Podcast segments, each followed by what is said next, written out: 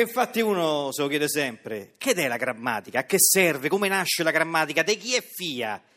Di chi è parente? Come si intitola la grammatica? Meno male allora che c'è sto io che servo a imparare le cose alla gente. La grammatica fondamentalmente è quella cosa che infatti serve proprio che da scrivere le cose in del modo in cui al quale poi infatti allora che tutti quando che poi leggono allora poi alla fine si capisce quello che hai scritto. Che infatti immaginiamo se per un attimo un mondo in cui nel quale la gente scriverebbero tutti ognuno come gli pare proprio che sia se stesso medesimo. Non se potesse perché infatti ci vuole una sorte di uniformità, una convergitudine di scrittura, perché se no allora vabbè, famo ognuno come gli parebbe. E dove andassimo tutti? Vi pare? Sapendo scrivere è molto importantissimo.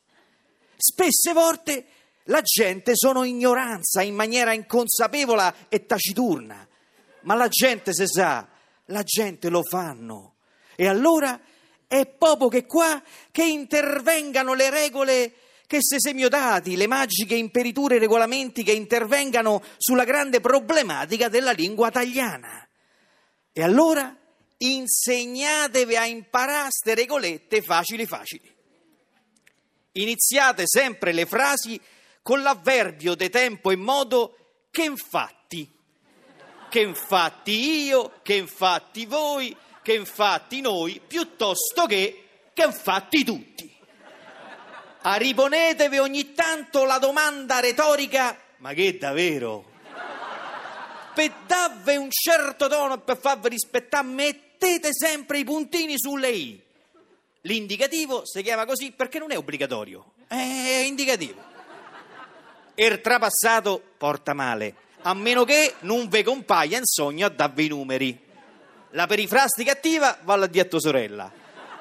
L'anatrofe, l'anacoluto, la sindeto, il trittongo, la sillepsi, l'enallage, il polisindeto, l'iperbato sono tutte malattie pericolosissime. Usatele solo se siete passati prima in farmacia.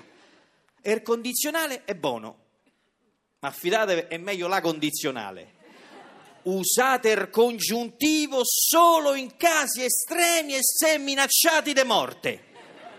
Ma soprattutto, regolamento fondamentale della grammatica numero uno, rileggete dopo aver scritto, ma soprattutto leggete tanto prima di scrivere.